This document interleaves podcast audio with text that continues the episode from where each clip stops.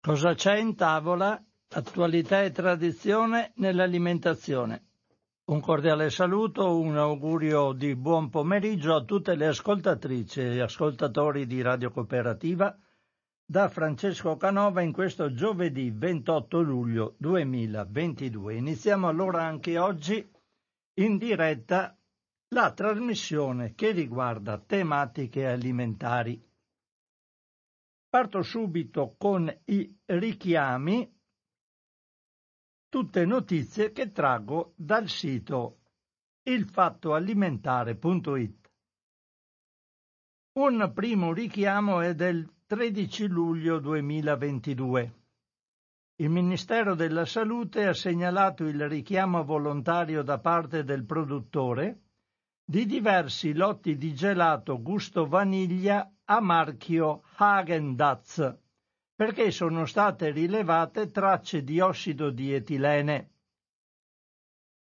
Il richiamo è stato segnalato anche da Coop e da Iper, quindi evidentemente un gelato che si trova anche in questi punti vendita. Allora, gelato gusto vaniglia a marchio Hagen-Dazs.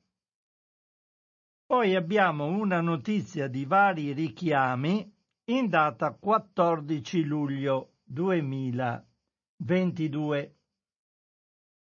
Questo richiamo è a firma di Giulia Crepaldi e riguarda parecchi prodotti, prodotti da forno e miscela per sfoglia senza glutine. Il Ministero della Salute ha segnalato il richiamo da parte del produttore di due lotti di prodotti da forno senza glutine rustichelli e uno di grissoncelli all'olio e di un lotto di mix per sfoglia senza glutine a marchio Revolution, sono tutti a marchio Revolution, per la presenza nel prodotto di arachidi non dichiarato in etichetta, quindi c'è un allergene che non è dichiarato in etichetta. Prodotti ce ne sono parecchi, allora è rustichelli senza glutine, linea Gustiamo Revolution, grissoncelli all'olio senza glutine, lina Gustiamo Revolution e mix sfoglia senza glutine a Revolution ci sono vari numeri di lotto e vari termini minimi di conservazione. Poi passiamo ad altro richiamo, un richiamo del 15 luglio 2022. Allora,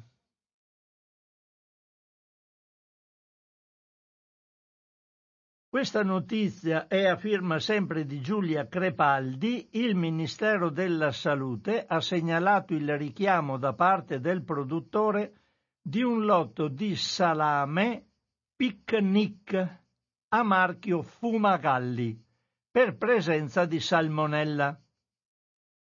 Il prodotto è venduto in pezzi interi da circa 200 grammi con un, il numero di lotto 229137, quindi salame picnic a marchio Fumagalli.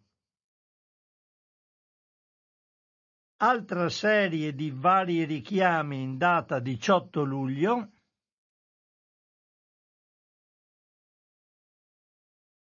Questi sono stati tutti inglobati in un'unica data. S. Lunga ha segnalato il richiamo da parte del produttore Cameo SPA di un lotto di preparato per crema al gusto cioccolato a marchio Pane Angeli, in seguito al riscontro di proteine di lupino non dichiarate in etichetta. Quindi anche questo è un problema di allergene non dichiarato prodotto interessato è venduto in confezioni da due buste, termine minimo di conservazione 19 settembre 2023, quindi lotto di preparato per crema al gusto cioccolato a marchio Pane Angeli. Poi abbiamo un altro richiamo. I supermercati Basco, invece, hanno pubblicato il richiamo precauzionale da parte del produttore di diverse tipologie di noodles istantanei a marchio Me Pancit Canton da 60 grammi con i gusti original, hot, chili, camans, calamansi e chili mansi e beef mami per la presenza di ossido di etilene oltre i limiti di legge. Quindi noodles istantanei a marchio Me Pancit Canton. Basta, sono finiti. No, ce n'è un altro. Un altro in data 26 luglio, quindi abbastanza recente, anzi recentissimo, è di due giorni fa, sempre portato alla nostra attenzione da Giulia Crepaldi, il Ministero della Salute ha segnalato il richiamo da parte del produttore di alcuni lotti di crema vegetale da montare con i marchi Hulala, Hola, Biocrem e Magic perché contiene tracce di arachide non dichiarate negli ingredienti.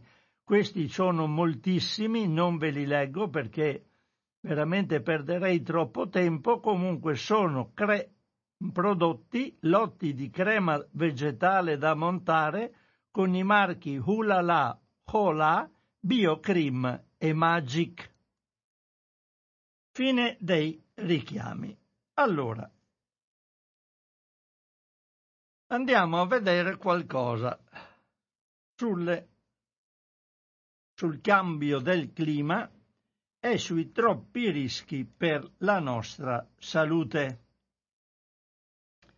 E per il nostro portafoglio devo dire, perché a parte che ci sarà, presumo, una speculazione spaventosa, perché non è possibile che i prodotti aumentino in questa maniera.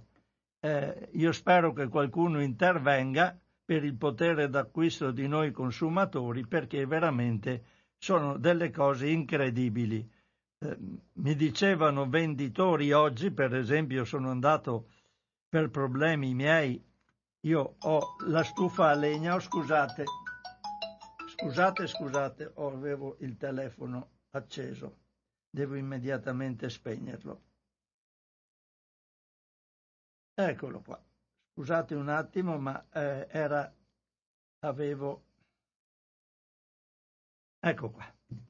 Allora, dicevo, eh, un bancale di legna da 155 euro e siamo arrivati a 300 euro. Sono ancora in arrivo, non, non ne arrivano più di tanti. Quelli che ancora ci sono, eh, c'è qualche bancale di rovere che già costa 260, 270 da 155 che era l'anno scorso. I prossimi arriveranno a, a 300 euro, un raddoppio.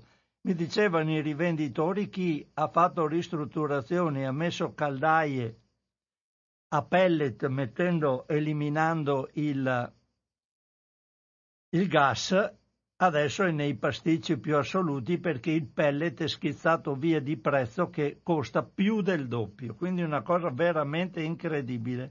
Quindi io credo che, non lo so, eh, qualcuno controlla queste robe, non, non, non, mi rendo conto, poi ci danno, danno i 200 euro 200 euro non servono neanche a comprare un bancale di legna se uno si scalda con la legna, non so. Comunque vado a leggere, questo è un discorso assolutamente personale, mi è venuto in mente andando alla ricerca di vari articoli che mi ero segnato. Allora, il cambio clima, troppi rischi per la salute è un articolo del 25 luglio 2022. Un articolo a firma di Sara Rossi. Qui il titolo dell'articolo è Cambiamenti climatici secondo studio IIPH, troppi rischi per la salute servono interventi urgenti. Nel 2020 l'Italia ha segnato cambiamenti climatici e incrementi di temperatura maggiori in tutta Europa, con 1,54 gradi centigradi rispetto alla media del periodo 1961-1990 e continua a surriscaldarsi più veloce, velocemente della media globale. È uno dei dati contenuti nel dossier Il cambiamento climatico in Italia, l'impatto sulla salute umana e i processi di adattamento, lo scenario italiano alla luce del documento Climate Change is a Health Crisis realizzato dall'Italian Institute for Planetary Health insieme all'Università Cattolica del Sacro Cuore di Roma, un istituto dal respiro internazionale nato nel 2019 dalla collaborazione tra l'Istituto di Ricerche Farmacologiche Mario Negri, IRCCS, e l'Università Cattolica che ha lo scopo di salvaguardare la salute dell'uomo mantenendo in buona salute anche il pianeta. I risultati dello studio arrivano in un momento di grande emergenza, tra ondate di calore estremo, con punte di oltre 40 gradi nelle principali metropoli europee, incendi e crisi idrica dovuta alla siccità. Si tratta di dati che per gli esperti di sanità rappresentano un campanello d'allarme rispetto all'impatto spesso troppo sottovalutato dei cambiamenti climatici sulla salute delle persone. La ricerca presentata il 22 luglio ha visto la partecipazione di Walter Ricciardi, docente di igiene e medicina preventiva presso l'Università Cattolica del Sacro Cuore di Roma, e Giuseppe Remuzzi, direttore dell'Istituto di ricerche farmacologiche Mario Negri, IRCCS. L'obiettivo è descrivere e sintetizzare la situazione italiana al fine di fornire una risorsa utile per gli operatori sanitari, i professionisti e i decisori interessati e attivi sulle tematiche del cambiamento climatico e della salute. Lo studio sottolinea come l'impatto dei cambiamenti climatici sia fortemente dannoso per la salute e il benessere umano ed evidenzia come l'Italia nel contesto europeo sia al momento il paese che sta pagando il prezzo più alto come confermano ad esempio i dati relativi agli incendi. Nel 2021 infatti l'Italia è stato il paese in area OXE con il maggior numero di incendi registrati, 1422. Dopo la Turchia, il nostro è stato il secondo paese per superficie bruciata con ben 159.537 ettari. Si tratta numericamente del dato più alto registrato nell'ultimo decennio. C'è poi un altro elemento da valutare e si tratta delle malattie sensibili al clima, che ormai comprendono circa il 70% dei decessi globali, di cui quelle cardiovascolari costituiscono la percentuale maggiore, con il 32,8%. La ricerca sottolinea come l'impatto dei cambiamenti climatici sia fortemente dannoso per la salute e il benessere umano ed evidenzia come l'Italia nel contesto europeo sia al momento il paese che sta pagando il prezzo più alto. Questi numeri, confermati anche dal dato sempre più allarmante legato alle vittime per i disastri climatici, che in Europa ha superato il numero di 650.000 casi negli ultimi 50 anni, hanno spinto gli esperti della sanità a lanciare un allarme alle istituzioni. Il rapporto delle Nazioni Unite sul cambiamento climatico, pubblicato due mesi fa, precisa Ricciardi, è stato silenziato. In Italia non ha avuto alcun ascolto, eppure, è strano, lo stiamo vedendo in questi giorni, perché il nostro è uno dei paesi più colpiti dal cambiamento climatico e forse quello che necessita di più di interventi urgenti. L'Italia, continua Ricciardi, è il paese che ha avuto il maggior numero di incendi in Europa, il secondo al mondo, e che ha la più alta desertificazione, come stiamo vedendo dalla siccità del Po, dalla difficoltà di irrigare la pianura padana.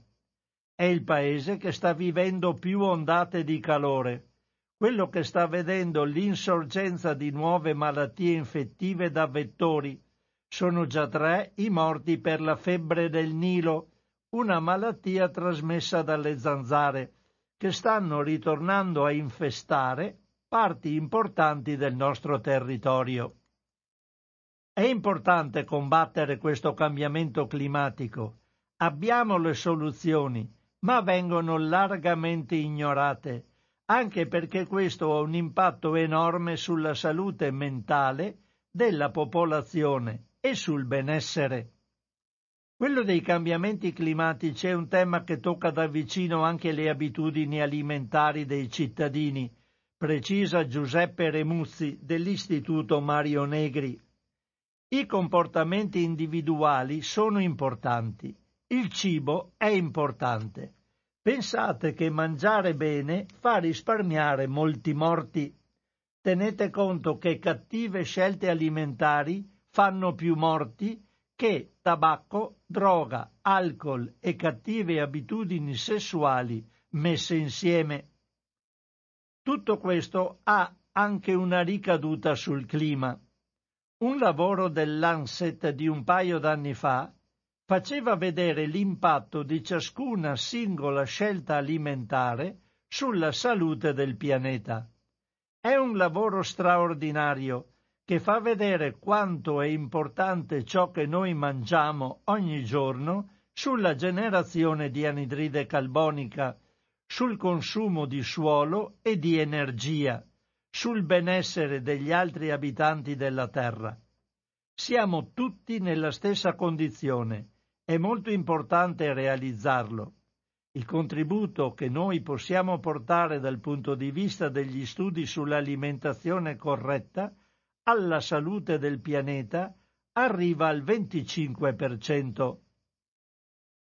Il report, presentato da Chiara Cadeddu, coordinatrice scientifica dell'Italian Institute for Planetary Health, lancia un allarme rivolto ai decisori politici affinché si intervenga con urgenza, come fatto per affrontare il Covid.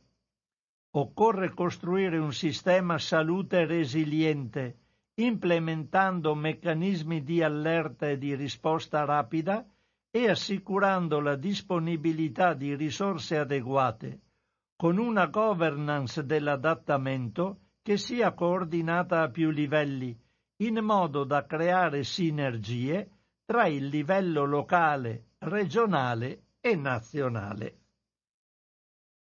Siamo messi bene. Voi pensate che nei programmi dei partiti ci sia qualcosa legato all'aspetto ambientale e quanto prende questo nell'ambito dei programmi dei partiti?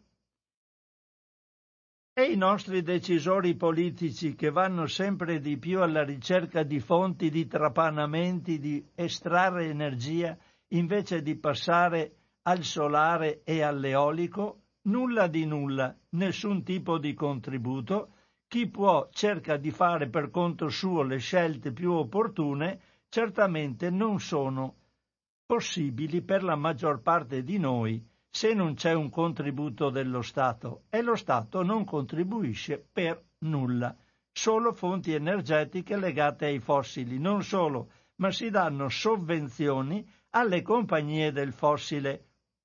Come ho avuto modo di leggere, mi pare, martedì quando ho fatto la lettura dei giornali. Quindi una cosa vergognosa, ma siamo noi quelli che votiamo, del resto grandi possibilità di scelte diverse non mi pare che ce ne siano.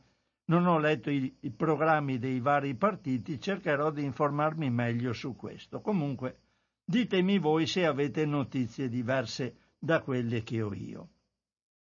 Andiamo adesso a vedere un altro articolo che riguarda un alimento e precisamente le cozze e le vongole.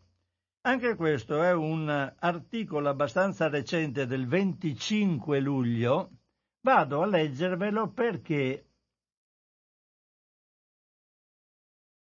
è abbastanza interessante sapere che le cozze e le vongole non hanno un grosso impatto ambientale. Vado a leggere questo articolo di Valeria Balboni appunto del 25 luglio 2022. Cozze e vongole sono alimenti protagonisti della nostra cucina, interessanti anche per la loro composizione nutrizionale, grazie al buon contenuto di proteine, vitamine e minerali. Sono inoltre poveri di grassi e il loro consumo è quindi raccomandabile eccezion fatta per chi soffre di malattie cardiovascolari, per il significativo contenuto di sodio e di colesterolo.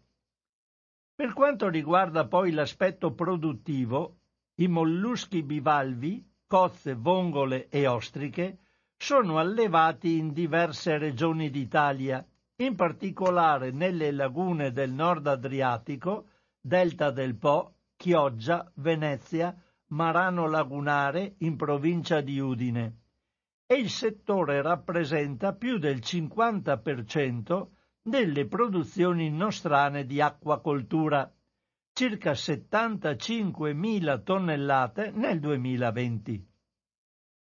Il nostro paese è in particolare il principale produttore europeo di vongole veraci, mentre per quanto riguarda le cozze pur vantando una produzione molto importante, non ne abbiamo a sufficienza per i consumi interni e ne dobbiamo importare quantità elevate, oltre 22.000 tonnellate nel 2020, prevalentemente dal Sud America congelate e dalla Spagna fresche.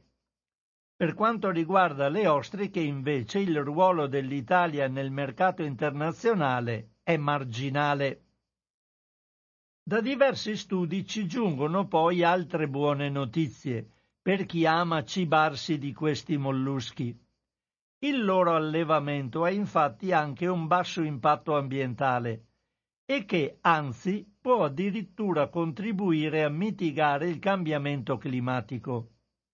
Lo conferma uno studio recentemente pubblicato sulla rivista Science of the Total Environment da un gruppo di ricercatori del CREA, Zootecnia e Acquacoltura.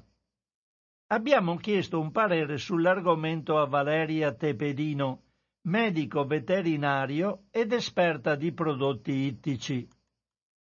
L'allevamento dei molluschi bivalvi è in effetti il sistema di produzione animale a più basso impatto ambientale, dice Tepedino.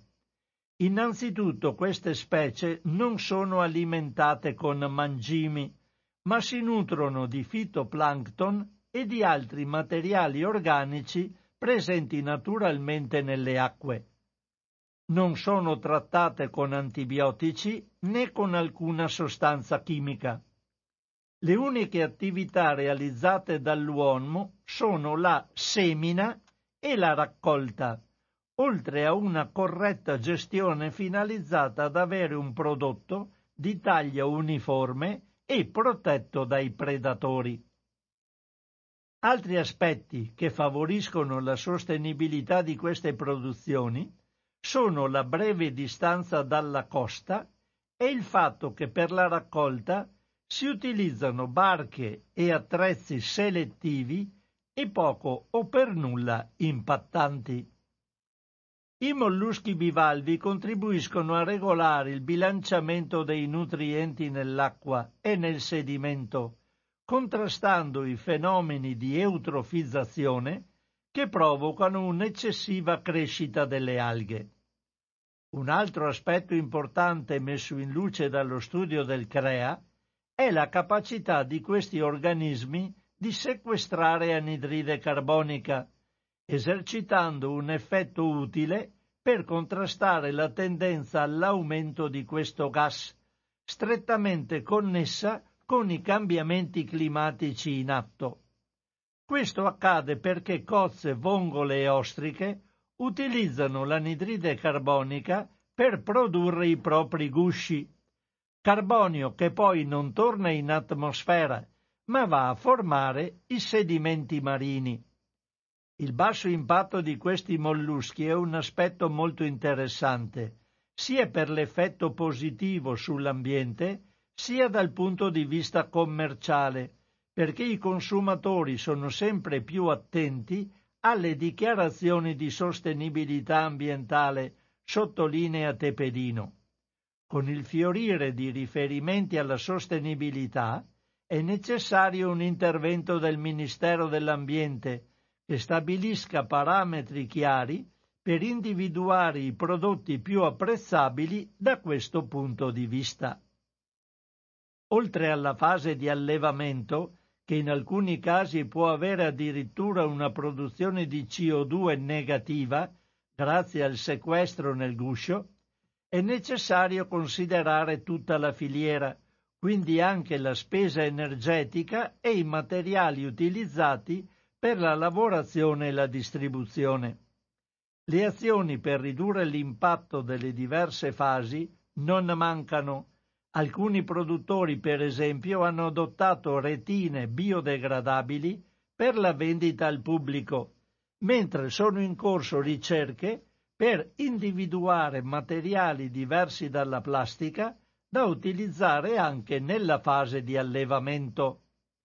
Se per le vongole siamo leader di mercato a livello europeo, fa notare l'esperta, non possiamo invece fare a meno di importare cozze, sia perché la nostra produzione è esclusivamente estiva, sia perché il prodotto estero proveniente da Spagna o Sud America è concorrenziale dal punto di vista economico. Il settore è in crisi dal 2020, da quando l'epidemia di Covid e le diverse fasi del confinamento hanno modificato radicalmente i consumi.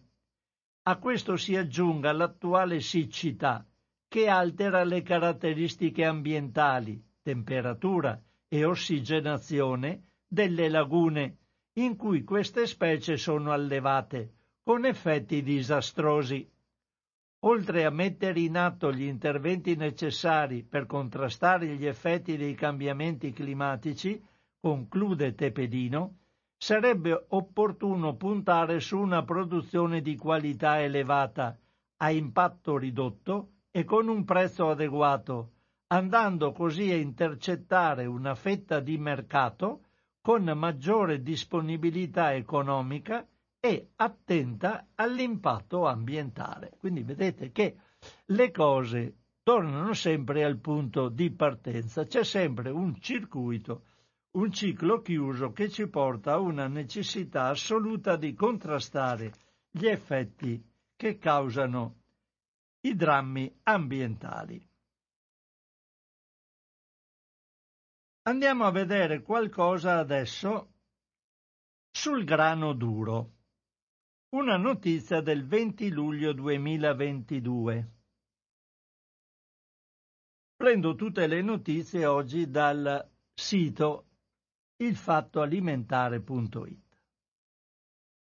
Grano duro aumenta la produzione e la disponibilità a livello mondiale. Cambieranno anche i prezzi? Articolo di Sara Rossi. La disponibilità di grano duro a livello mondiale dovrebbe aumentare rispetto alla stagione 2021-2022.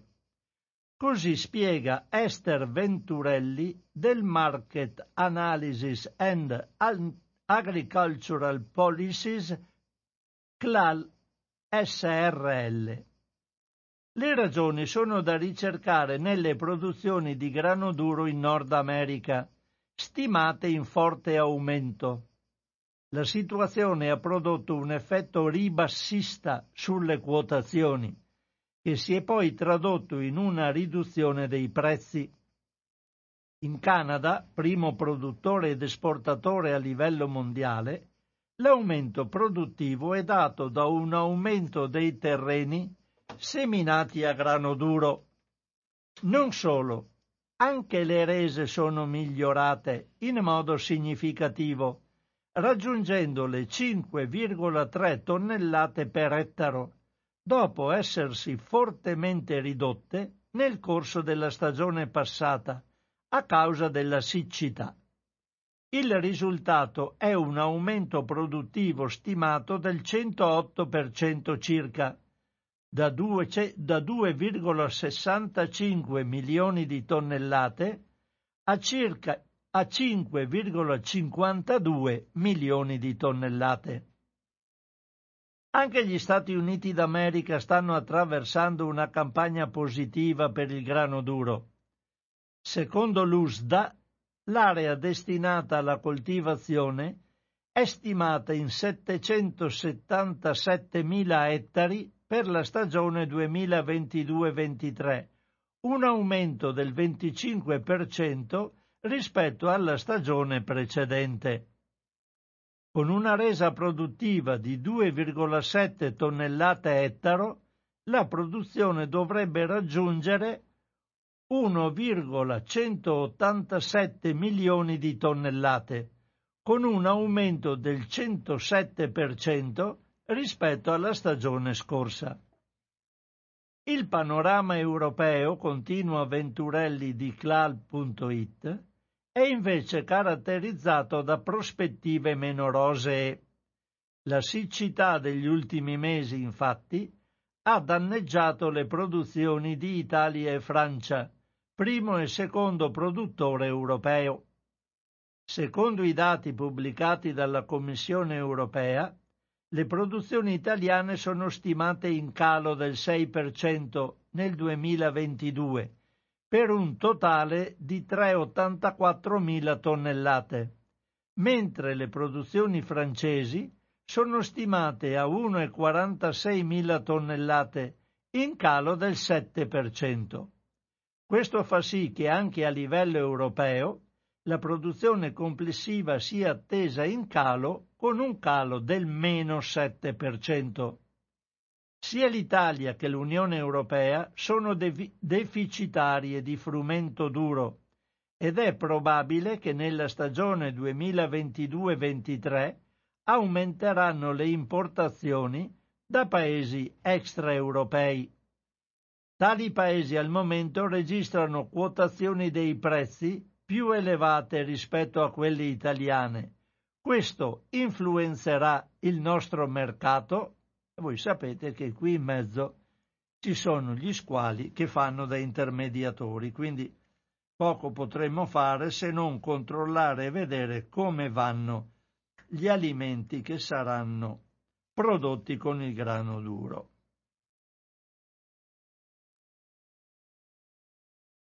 Passiamo al sistema degli animali e soprattutto l'allevamento intensivo quello che dovremmo combattere molto a livello di consumi, consumando molta meno carne, soprattutto carne rossa, ma anche carni bianche, carni di tipo diverso. Andiamo a vedere che cosa succede nell'ambito delle, dei polli andando a valutare un articolo del 18 luglio 2022 dove si parla di che cosa sta capitando nel Regno Unito. Un articolo sempre di Sara Rossi, titolato Polli. Ogni anno nel Regno Unito muoiono decine di milioni di animali perché devono crescere in fretta. Secondo un'analisi realizzata dall'ente di beneficenza per il benessere degli animali Open Cage, ogni settimana nel Regno Unito muoiono prematuramente circa un milione di polli. Questo, secondo il Guardian, accade perché gli allevamenti utilizzano razze selezionate per crescere velocemente. E i ritmi di sviluppo mettono a dura prova il corpo dell'animale, aumentando il rischio di arresto cardiaco. Ci sono razze che arrivano al giusto peso per la macellazione dopo 35-40 giorni di vita, pensate bene, neanche due mesi, poco più di un mese, e questo comporta un incremento della massa muscolare triplo rispetto alle razze convenzionali impiegate negli anni 50. I vantaggi della situazione sono due. I costi di produzione si abbassano e i consumatori possono acquistare al supermercato carne di pollo a buon prezzo. La crescita veloce però non è retta così bene da tutti gli animali per cui negli allevamenti si registrano aumenti significativi di casi di mortalità, oltre a zoppia e altre malattie muscolari rispetto agli allevamenti che scelgono di tenere polli di razze a crescita lenta. Attualmente, secondo il British Poultry Council, le aziende associate stanno lavorando per ridurre al minimo il livello di mortalità, che raggiunge in media il 4%. Volendo però la situazione può essere modificata. Basterebbe selezionare polli a crescita lenta. Nel Regno Unito l'industria del pollame ha dichiarato che questa scelta è possibile, ma comporta un aumento dei costi per il consumatore di oltre il 30%. La situazione degli allevamenti di polli in Europa presenta diverse situazioni. Mentre tutti i principali rivenditori in Francia hanno firmato il Better Chicken Commitment per migliorare gli standard di allevamento e macellazione, la stessa cosa non si rileva nel Regno Unito, dove i sostenitori del benessere animale includono Marks Spencer, Waitrose, Pret, KFC e la società di servizi di ristorazione Compass Group. Sainsbury's ha annunciato ad aprile che il suo pollo fresco sarebbe stato allevato con il 20% di spazio in più rispetto allo standard del Regno Unito entro marzo 2023. Come evidenziato da numerose ricerche scientifiche ed alcuni esempi di buone pratiche, questi criteri possono assicurare un miglioramento di benessere per gli animali. Ad oggi, oltre 270 aziende europee hanno sottoscritto lo European Chicken Commitment. Negli Stati Uniti, oltre 200 aziende hanno sottoscritto una richiesta simile per garantire un migliore benessere dei polli entro il 2024. In Italia il gruppo Fileni si è impegnato a rispettare le indicazioni del Better Chicken Commitment, che include impegni specifici per il benessere dei polli. Con questa decisione l'azienda si impegna a rispettare criteri quali utilizzo di razze a lento accrescimento, a dare maggiore spazio a disposizione degli animali negli allevamenti e inserire degli arricchimenti ambientali, oltre che adottare metodi di abbattimento efficaci. Anche per i metodi di abbattimento sapete che in molti casi i polli poveretti vengono appesi vivi nella catena della macellazione, poi capita quello che capita, da qualche parte muoiono, ma insomma Povere bestie. Vabbè. parlato dei polli, vado a leggervi qualcosa sul gelato ai legumi. È un articolo del 19 luglio 2022, un articolo che mi è interessato parecchio perché vorrei provare io a farmi i gelati con i legumi e con altri metodi. Io la mia gelatiera ce l'ho, di solito il gelato non sempre perché ci vuole un po' di tempo, poi il gelato fatto in casa dura poco, ci sono meno stabilizzanti, bisogna farlo, metterlo in freezer, resta molto più cremoso, quindi bisogna poi mangiarlo in fretta perché altrimenti si scioglie subito però sicuramente il gusto è tutta un'altra cosa. Poi sai quello che ci metti dentro, perché lo fai tu e quindi sai che cosa. Io di solito metto molto meno zucchero delle ricette perché lo zucchero non mi piacciono le cose dolci, ma ognuno poi si regola come vuole. Allora, articolo del 19 luglio 2022. un articolo a firma, vediamo un po', di Chiara Cammarano. Un gelato di legumi senza soia, glutine e grassi idrogenati muove i primi passi dalla Puglia. Pasta e fagioli e pasta e ceci sembrano ormai dei classici da archeologia culinaria. Ricette ottime, naturalmente, piatti completi e ben bilanciati, ma quando si parla di legumi, oggi gli stereotipi sono aboliti ed è possibile pensare in libertà. Questi vegetali infatti sono largamente impiegati nella produzione di una vasta gamma di alimenti, in particolare nell'ambito dei sostituti della carne, grazie alla loro ricchezza di proteine vegetali. Se si esclude la soia, però, l'idea di un dolce prodotto dalla fermentazione dei legumi rappresenta una novità. È proprio questa l'innovazione proposta dalla start-up pugliese Celery, specializzata in nutrizione e sviluppo di soluzioni alimentari avanzate. Un gelato artigianale ottenuto dalla fermentazione dei legumi senza soia. Quale stagione migliore per presentarlo? La novità nasce da un processo brevettato dai fondatori di Celery, Domenico Centrone e Vito Emanuele Carofiglio, insieme a Carlo Giuseppe Rizzello, ordinario di microbiologia degli alimenti all'Università La Sapienza di Roma. Questo processo si basa sulla fermentazione di vegetali, in grado di generare una base senza glutine né soia, ma anche senza latte, zuccheri e grassi idrogenati in diverse forme, liquida, in polvere o cremosa.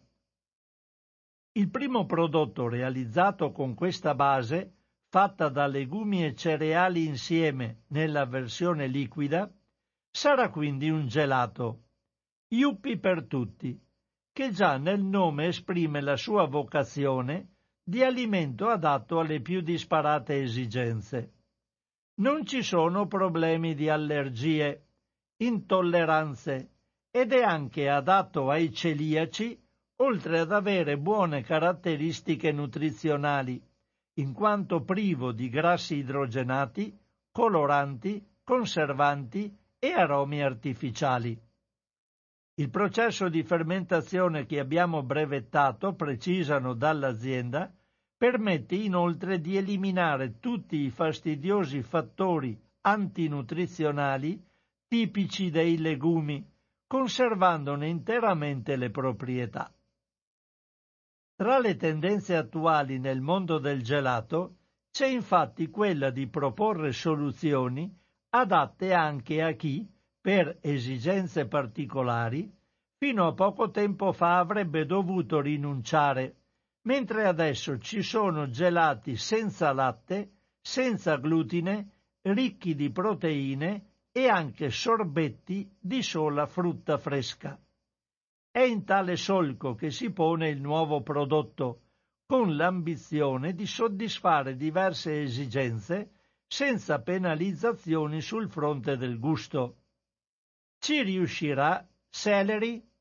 Ci scommette Sirio, società specializzata in investimenti su tecnologie nel settore della salute e dell'ambiente, che ha già fornito un iniziale sostegno finanziario per sviluppare la tecnologia e produrre il primo assortimento di prodotti.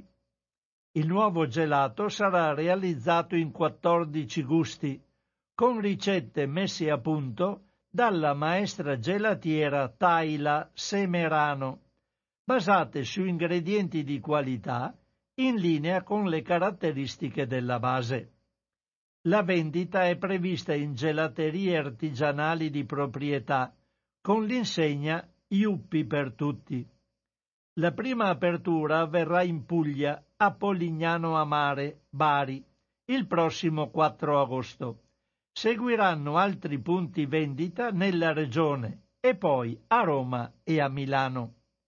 Il piano di sviluppo prevede la realizzazione delle prime sei aperture in Italia nel giro di tre anni, concludono dall'azienda.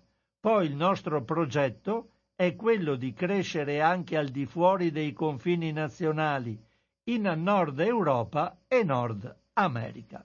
E vedremo se arriva lo Yuppie per tutti anche dalle nostre parti, in modo che riusciamo ad assaggiarlo. Adesso andiamo a prendere, intanto sono le 12.50 vi leggo un'altra cosetta, forse due, vi do notizia di un libro. Sapete che noi ogni tanto parliamo di libri, fortunatamente il leggere è una delle cose che ci è rimaste e che ci fa aumentare in conoscenza e anche dal punto di vista della criticità ci rende più responsabili su quello che facciamo. Allora, andiamo a prendere non tutte le cose che leggiamo, eh.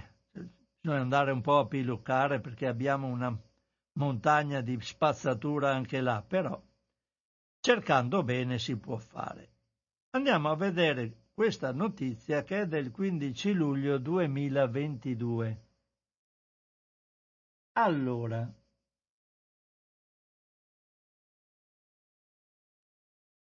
Notizia data da Paola Emilia Cicerone. Il mondo in un carrello di Antonio Canu. Ecologia, economia e cultura raccontate attraverso il cibo. Quante volte ci soffermiamo a riflettere su quello che mangiamo? più spesso riempiamo il carrello senza chiederci come sono arrivati a noi alimenti che ci sono familiari e che ci sembrano scontati, ma che non lo sono affatto. Un libro appena pubblicato da Il Saggiatore, Il mondo in un carrello, di Antonio Canu, ambientalista e scrittore, da 40 anni nel WWF nasce per rispondere a questi interrogativi. L'idea mi è venuta nel periodo del primo confinamento, in un momento che ci spingeva a riflettere sulle conseguenze del nostro impatto sul pianeta e in cui la spesa era davvero l'unica possibilità di uscire da casa, spiega l'autore.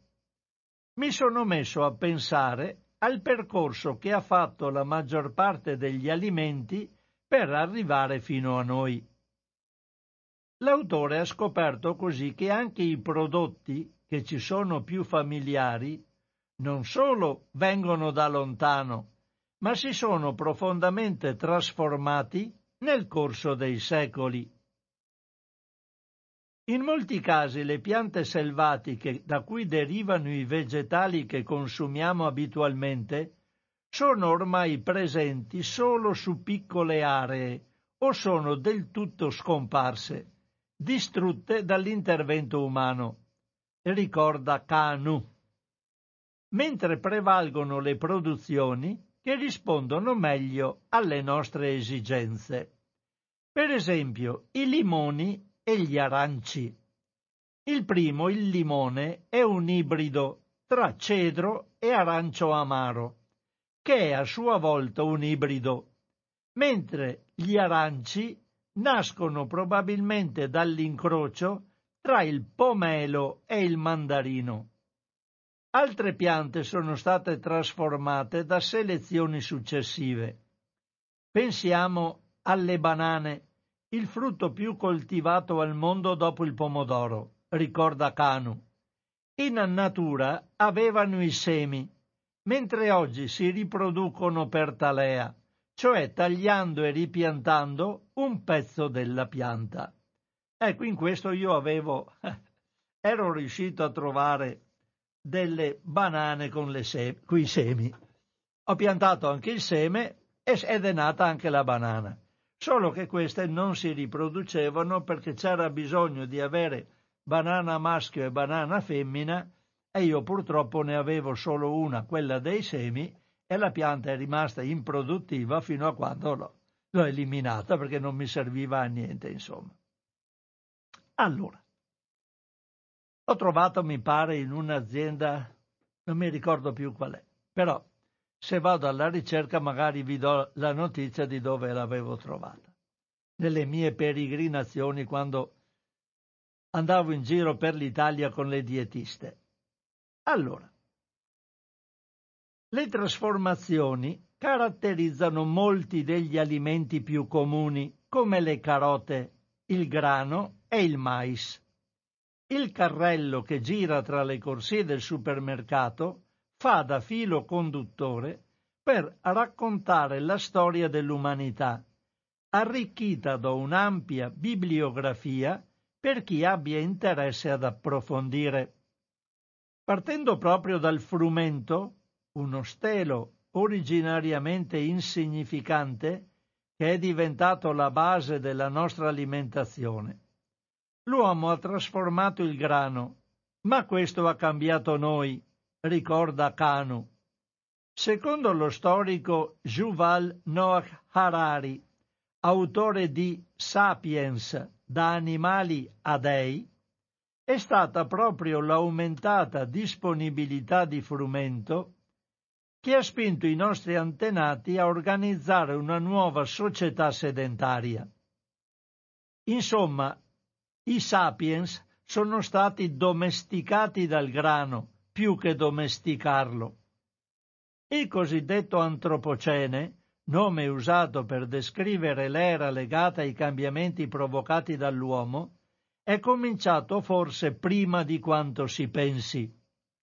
Anche se l'impatto maggiore è avvenuto nell'ultimo secolo e mezzo, osserva Canu, dobbiamo pensare a quello che stiamo facendo al pianeta, agli effetti delle coltivazioni e degli allevamenti.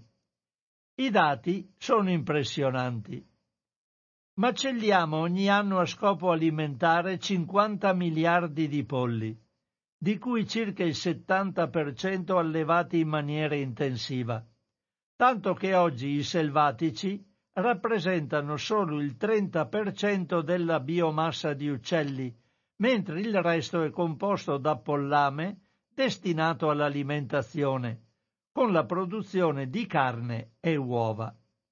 Per i mammiferi il dato è anche più preoccupante.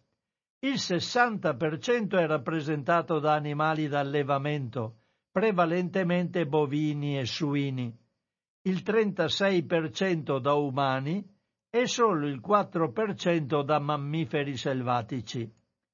Riguardo ai vegetali poi le cose non vanno meglio ed emerge un problema di perdita di biodiversità. Secondo la FAO, nota Canu, nel XX secolo abbiamo perso il 75% della diversità genetica. Nel mondo ci sono più di 50.000 piante commestibili, ma solo 15, soprattutto riso, mais e grano, forniscono il 90% dell'energia alimentare mondiale. In questo viaggio nella storia del cibo c'è spazio anche per raccontare il ruolo di alimenti come il merluzzo, un pesce che ha cambiato il mondo e ha una storia straordinaria, legata al suo impatto nell'economia dei paesi scandinavi. Oggi parlando di pesce il problema principale è il depauperamento degli stock ittici, ricorda l'autore. Non dobbiamo però dimenticare gli sforzi fatti nel corso della storia per rendere gli alimenti più disponibili. Tra i principali sistemi di conservazione spiccano la surgelazione e l'inscatolamento. Su quest'ultimo sistema l'Italia ha giocato un ruolo importante grazie a Cirio, che nel 1856, prima con i piselli e poi con i pomodori, è stato tra i pionieri della tecnica dell'apertizzazione o sterilizzazione, utilizzandola per produzioni industriali. È italiana anche la realizzazione del primo stabilimento conserviero di tonno, avvenuta in Sicilia ad opera della famiglia Florio, che, anziché produrre il pesce sotto sale, come consuetudine del tempo, approntò la conservazione sott'olio e il relativo inscatolamento nella latta, determinando così l'affermazione dei suoi prodotti nel mondo. Tutto questo fino ad arrivare alle verdure di quarta gamma, già mondate e pronte per il consumo.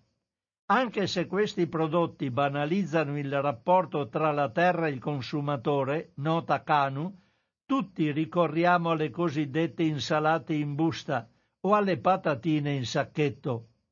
Svelando la storia dei diversi prodotti, l'autore, con tono sempre leggero, intende proporre al lettore un messaggio importante, quello che il patrimonio che ci circonda non è inesauribile, un aspetto da considerare maggiormente quando si spinge il proprio carrello tra le corsie, siano esse reali o virtuali. Quindi ripeto i nomi di questo libro e anche dell'altro che ho visto qua. Allora, il primo libro è edito da Il Saggiatore, l'autore è Antonio Canu ed è titolato Il mondo in un carrello. L'altro libro è invece di Yuval Noah Harari, ma qui basta il titolo del libro Sapiens da animali a dei, per farci capire il nostro percorso nella produzione degli alimenti. Mi è venuto in mente quando leggevo questo, quando parlano di biodiversità, una cosa che ho letto in giro da qualche parte. Quando mangiamo qualche cosa, sia un, una pesca, qualsiasi cosa, una mela, tutte le cose che contengono semi, meloni, tutto quello che volete, non buttiamo mai via i semi. Le sementi lasciamole là, secchiamole e quando andiamo in giro per il mondo, per i prati, per i campi, dappertutto, Liberiamoci di queste sementi e buttiamole in giro dappertutto. Contribuiamo a seminare il pianeta. Chissà mai che una delle nostre sementi riesca ad attecchire a fare un alberello, magari è selvatico, magari no. Insomma, arricchiamo di piante e di arbusti, di vegetali strani il nostro pianeta. Ebbene, sarebbe, ma mi è venuta tante volte la voglia di fare di organizzare, sarebbe bello in radio organizzare delle, dei bus e andare a visitare delle aziende che fanno la conservazione della biodiversità. Ci sono moltissime aziende che lo fanno, hanno piante stranissime, andarle a visitare, portarcele nell'orticello di casa e piantarcele sarebbe una bella esperienza. Vederle prima lì e poi mi pare che ci fosse una... Uh, vi racconto una piccola storia personale. È un, un istituto, il Bocchialini, mi pare, di Parma, che aveva un mucchio di piante strane autoctone della zona. Hanno recuperato da vecchie case che stavano, andavano in demolizione, hanno trovato in vecchie, in vecchie aziende ormai dismesse, queste vecchie piante, le hanno prese e le hanno portate in azienda e hanno fatto delle piante che poi uno poteva anche, può anche comprare. Però mi dicevano, io avevo chiesto per acquistarle, ma dice da voi in Veneto non c'è nessuno che vada alla ricerca delle piante vecchie del Veneto. Queste sono della nostra zona, certo che vivono anche nel Veneto, ma voi dovreste avere le vostre, magari vecchi bagolari, che ne so, vecchie piante. C'è nessuno che lo fa, forse fa qualcosa qui. Qualche istituto agrario dovrei informarmi anche a Padova, ma è nell'ambito della faccenda, siccome avevano piante che facevano mele, pere di tipi tutti diversi, hanno cominciato a pensare di fare delle, dei succhi di frutta con le piante prodotte dall'azienda. Si sono messi d'accordo con un'industria che faceva eh, succhi di frutta e raccogliendo le loro piante le hanno eh, convogliate a questa azienda e hanno fatto i succhi di frutta. Beh, io ho assaggiato quei succhi di frutta, vi posso dire, cari amici, amiche e amici, che non credo di aver bevuto mai nulla di più buono, fatto con specie che ormai sono dimenticate e perdute. Vabbè. La linea, eh beh, sono andato avanti col discorso, sono le 13 e 4 minuti. La linea è a vostra disposizione. Se volete dire qualcosa su quello che ho detto, se avete notizie, qualsiasi cosa che riguardi l'ambito alimentare, tiratelo fuori, questo è il momento giusto per dialogare con noi qui a Radio Cooperativa, tra noi e tra voi. Se non ho telefonate, vado a leggere altre cose leggo qualcosa di Panzironi. Panzironi è uno che vende, vende qualcosa. E andiamo a leggere che cosa vende e perché è stato ancora una volta sanzionato. Ma lui fa, fa finta di nulla e continua a vendere. L'articolo è del 15 luglio 2022. Allora, Adriano Panzironi,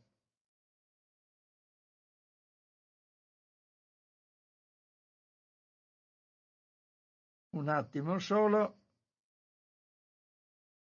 Allora, Adriano Panzironi, il TAR del Lazio conferma multa di 265.000 euro per i programmi TV e Life 120. Il TAR del Lazio conferma la multa di 264.967,5 euro contro i programmi TV di Adriano Panzironi e Life 120. No, c'è una telefonata, quindi subito all'attenzione degli ascoltatori. Pronto? Buongiorno. Ciao Luigi, buona io, giornata Luigi. Io sono Luigi. Sì. Allora, non perché quello che ha detto lei non sia interessante, ma siccome ci sono Due fatti, secondo me, sempre secondo me, opinione personale e tutto il resto. Ci sono due fatti, la, la siccità e gli incendi boschivi. Sì. Ora, ora, nei comuni di Passano, eh, Monticello Conte 8, Torri di Quartesolo, eh, che ne so io, insomma tutta quella zona là eh, sono carenti di acqua. Non voglio stare a fare polemica sul fatto che chiedono di risparmiare l'acqua, essendo serviti da ETRA che fa pagare un, un fisso a tutti uguali. Per cui è molto favorevole per chi ha i campi da golf, questo fisso a tutti uguali. Ma stranamente se io pago il fisso tutti uguali perché devo essere chiamato anche a risparmiare quest'acqua? È un controsenso, tanto vorrebbe farla pagare di più a chi consuma di più. Ma questa è una parentesi, è una polemica anche, anche sterile perché mentre queste altre due cose sono, secondo me, dovrebbero far riflettere. Allora, la prima è che ho già avuto ragione, che ho già avuto motivo di parlarne, perché quando venivano quelli di, di Partito Democratico qui in radio, la regione Veneto raddoppiò il prelevo dell'acqua a Sarcedo, cioè alla risorgiva di Sarcedo, e che prima arrivava a, solo a Padova e la fecero arrivare fino a Campagna, Lupia e anche a Rovigo.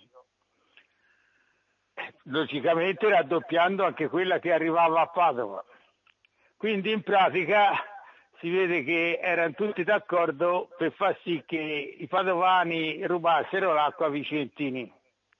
Ma perché dico rubassero? Perché vede adesso c'è la faccenda che vogliono riempire gli invasi, le vecchie cave, tutte, tutte quelle robe lì. Ora, quando si fa un invaso e ci si preoccupa di trattenere l'acqua che c'è in eccesso nel periodo in cui quest'acqua c'è in eccesso, ma poi si rilascia l'acqua in, come se questo invaso non ci fosse, cioè questo invaso fra cima e l'acqua che ci sarebbe di normale riva. Non si altera così il territorio, perché è come avere questa bolla d'acqua quando ce n'è tanta, ma poi nel territorio si ria sempre la stessa acqua. Raddoppiare il prelievo dell'acqua di Sarcedo acque esempi fece abbassare di non so quanti metri in tutti quei comuni a valle delle farde acquifere. Oggi logicamente sono andati ancora più sotto e quindi hanno la carenza idrica, in qualche caso anche dell'acquedotto. Ma com'è che all'origine di quella scelta fatta dalla regione fatta dalla regione Veneto senza opposizione perché anche l'opposizione fu d'accordo. Ora, perché quella scelta che oggi si sta rivelando per quello che è, cioè è, è un fattore peggiorativo per la siccità, si vuole continuare a coempire le vasche che non avranno la trascimazione e quindi in pratica si leva acqua al territorio. Cioè, è la stessa zuppa, eh? perché prelevare l'acqua da Sarcedo e farla transitare soprattutto i comuni significa levarla alle farde che stanno sottoterra. E uguale sono gli invasi. Si vuole perseguire ancora su quella linea.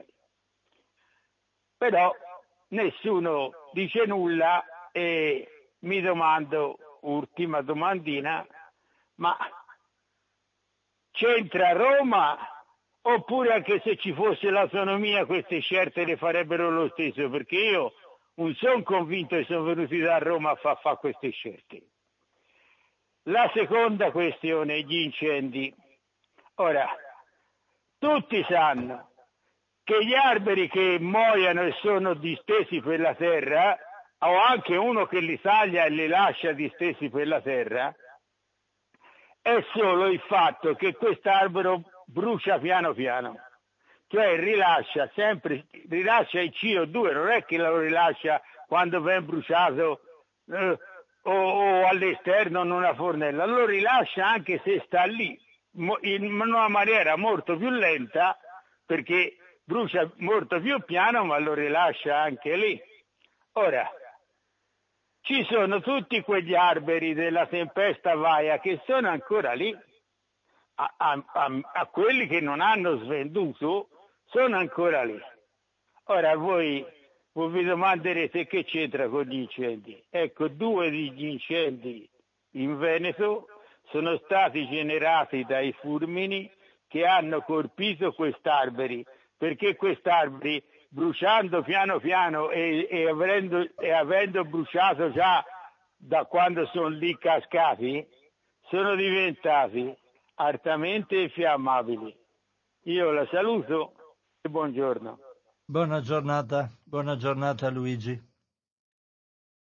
E qui saremo eh, alla lotta tra persone, tra coltivatori di, una, di un posto, coltivatori di un altro. È certo che la regione avrebbe fatto le stesse scelte. Dopo arriveremo a Padova contro Venezia, a Venezia contro Verona, a Verona, a Padova contro un altro settore di Padova, a Ponte di Brenta, che ne so, avremo sempre interessi diversi.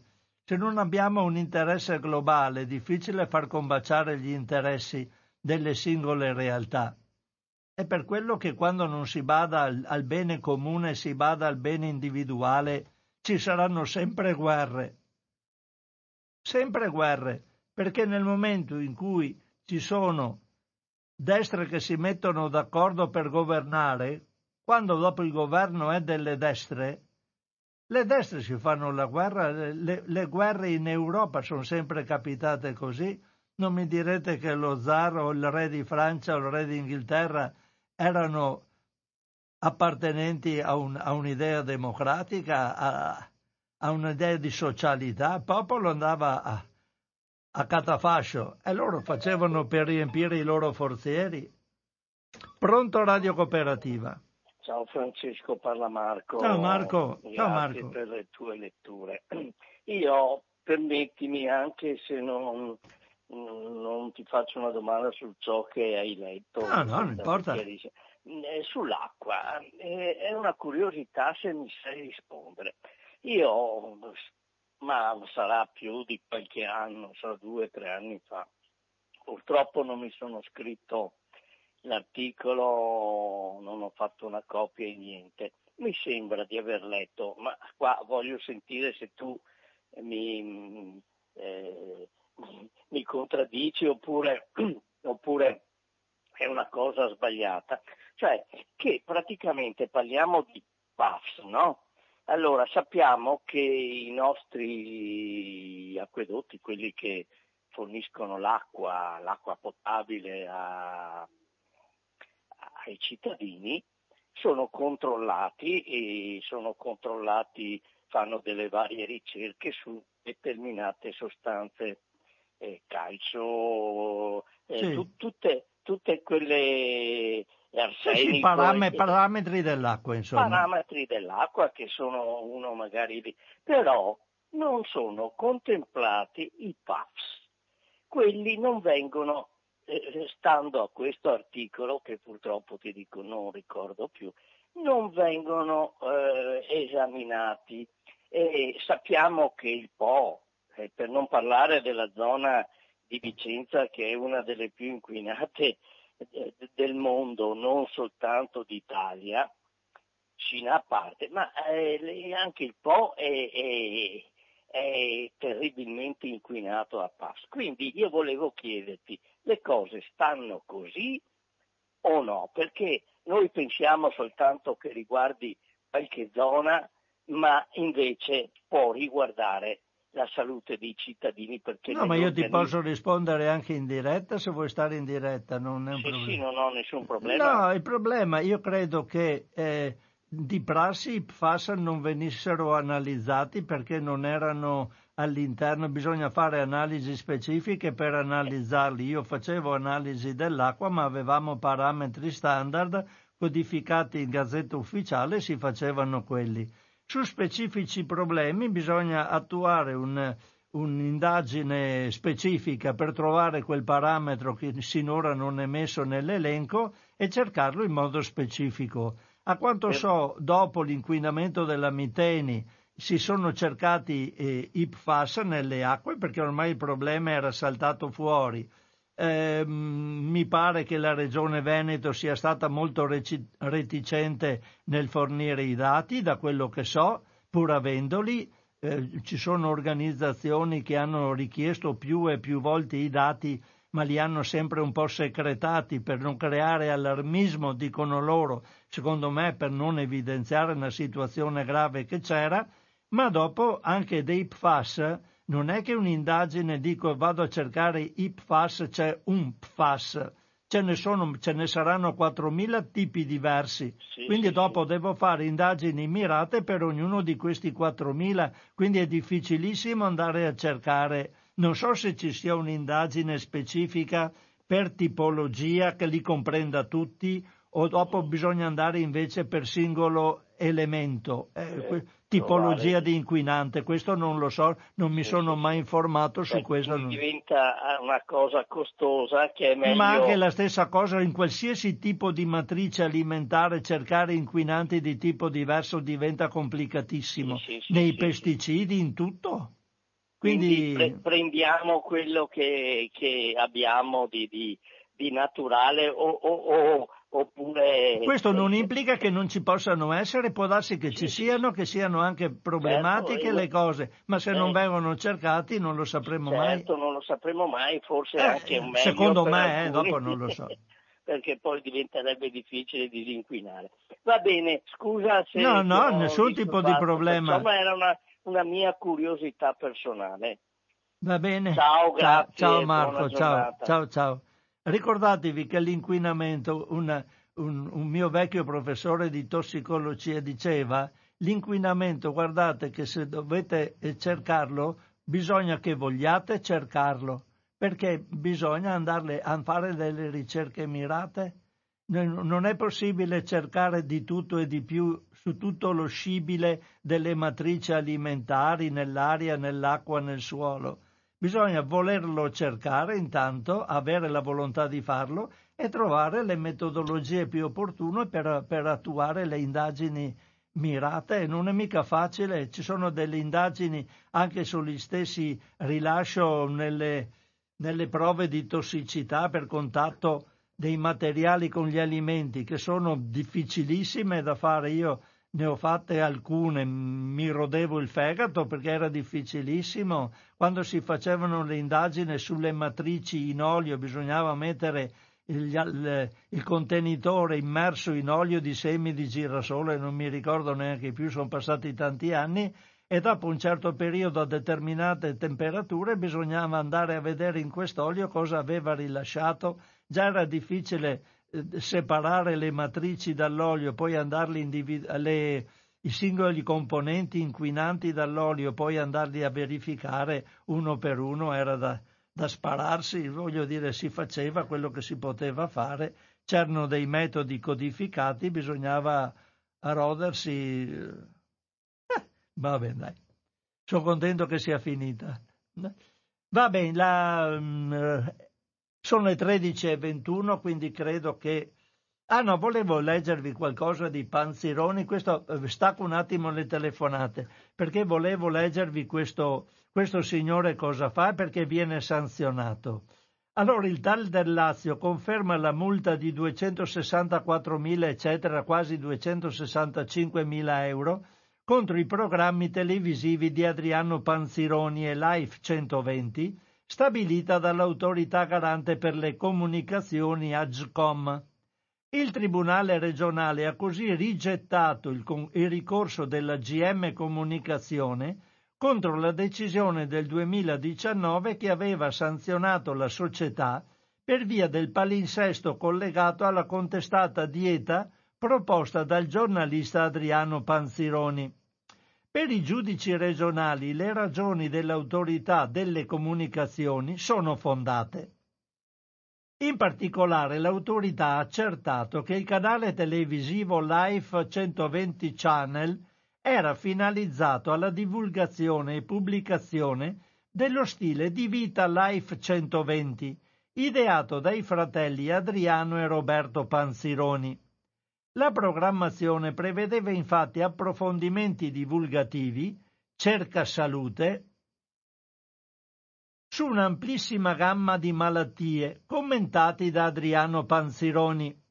Nel corso del programma il giornalista indica come origine delle malattie la dieta mediterranea. Pensate bene, il nostro patrimonio dell'umanità La dieta mediterranea è causa di tutte le malattie, secondo Panzironi, ricca di carboidrati e divulga le caratteristiche e gli effetti benefici del suo metodo Life 120, consistenti nell'adozione di un regime alimentare privo di carboidrati e nell'assunzione di integratori.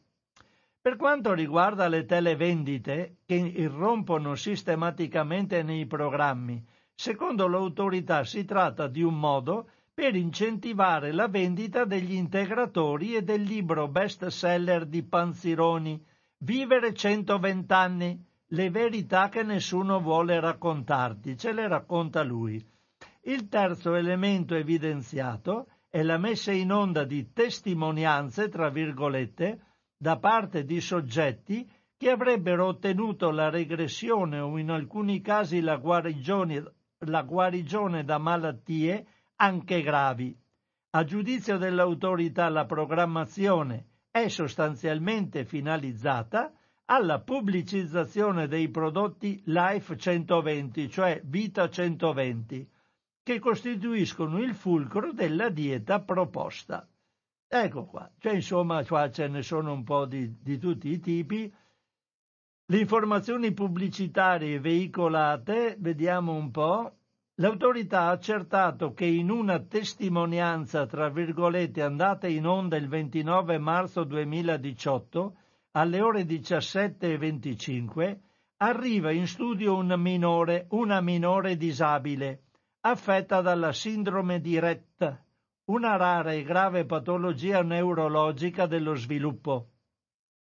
A questo punto un moderatore alla presenza dello stesso Adriano Panzironi intervista i genitori che descrivono i gravi sintomi della patologia della figlia e riferiscono che le condizioni generali della bambina sono migliorate grazie all'uso degli integratori Life 120. Subito dopo, esaurita la testimonianza, ha inizio la televendita.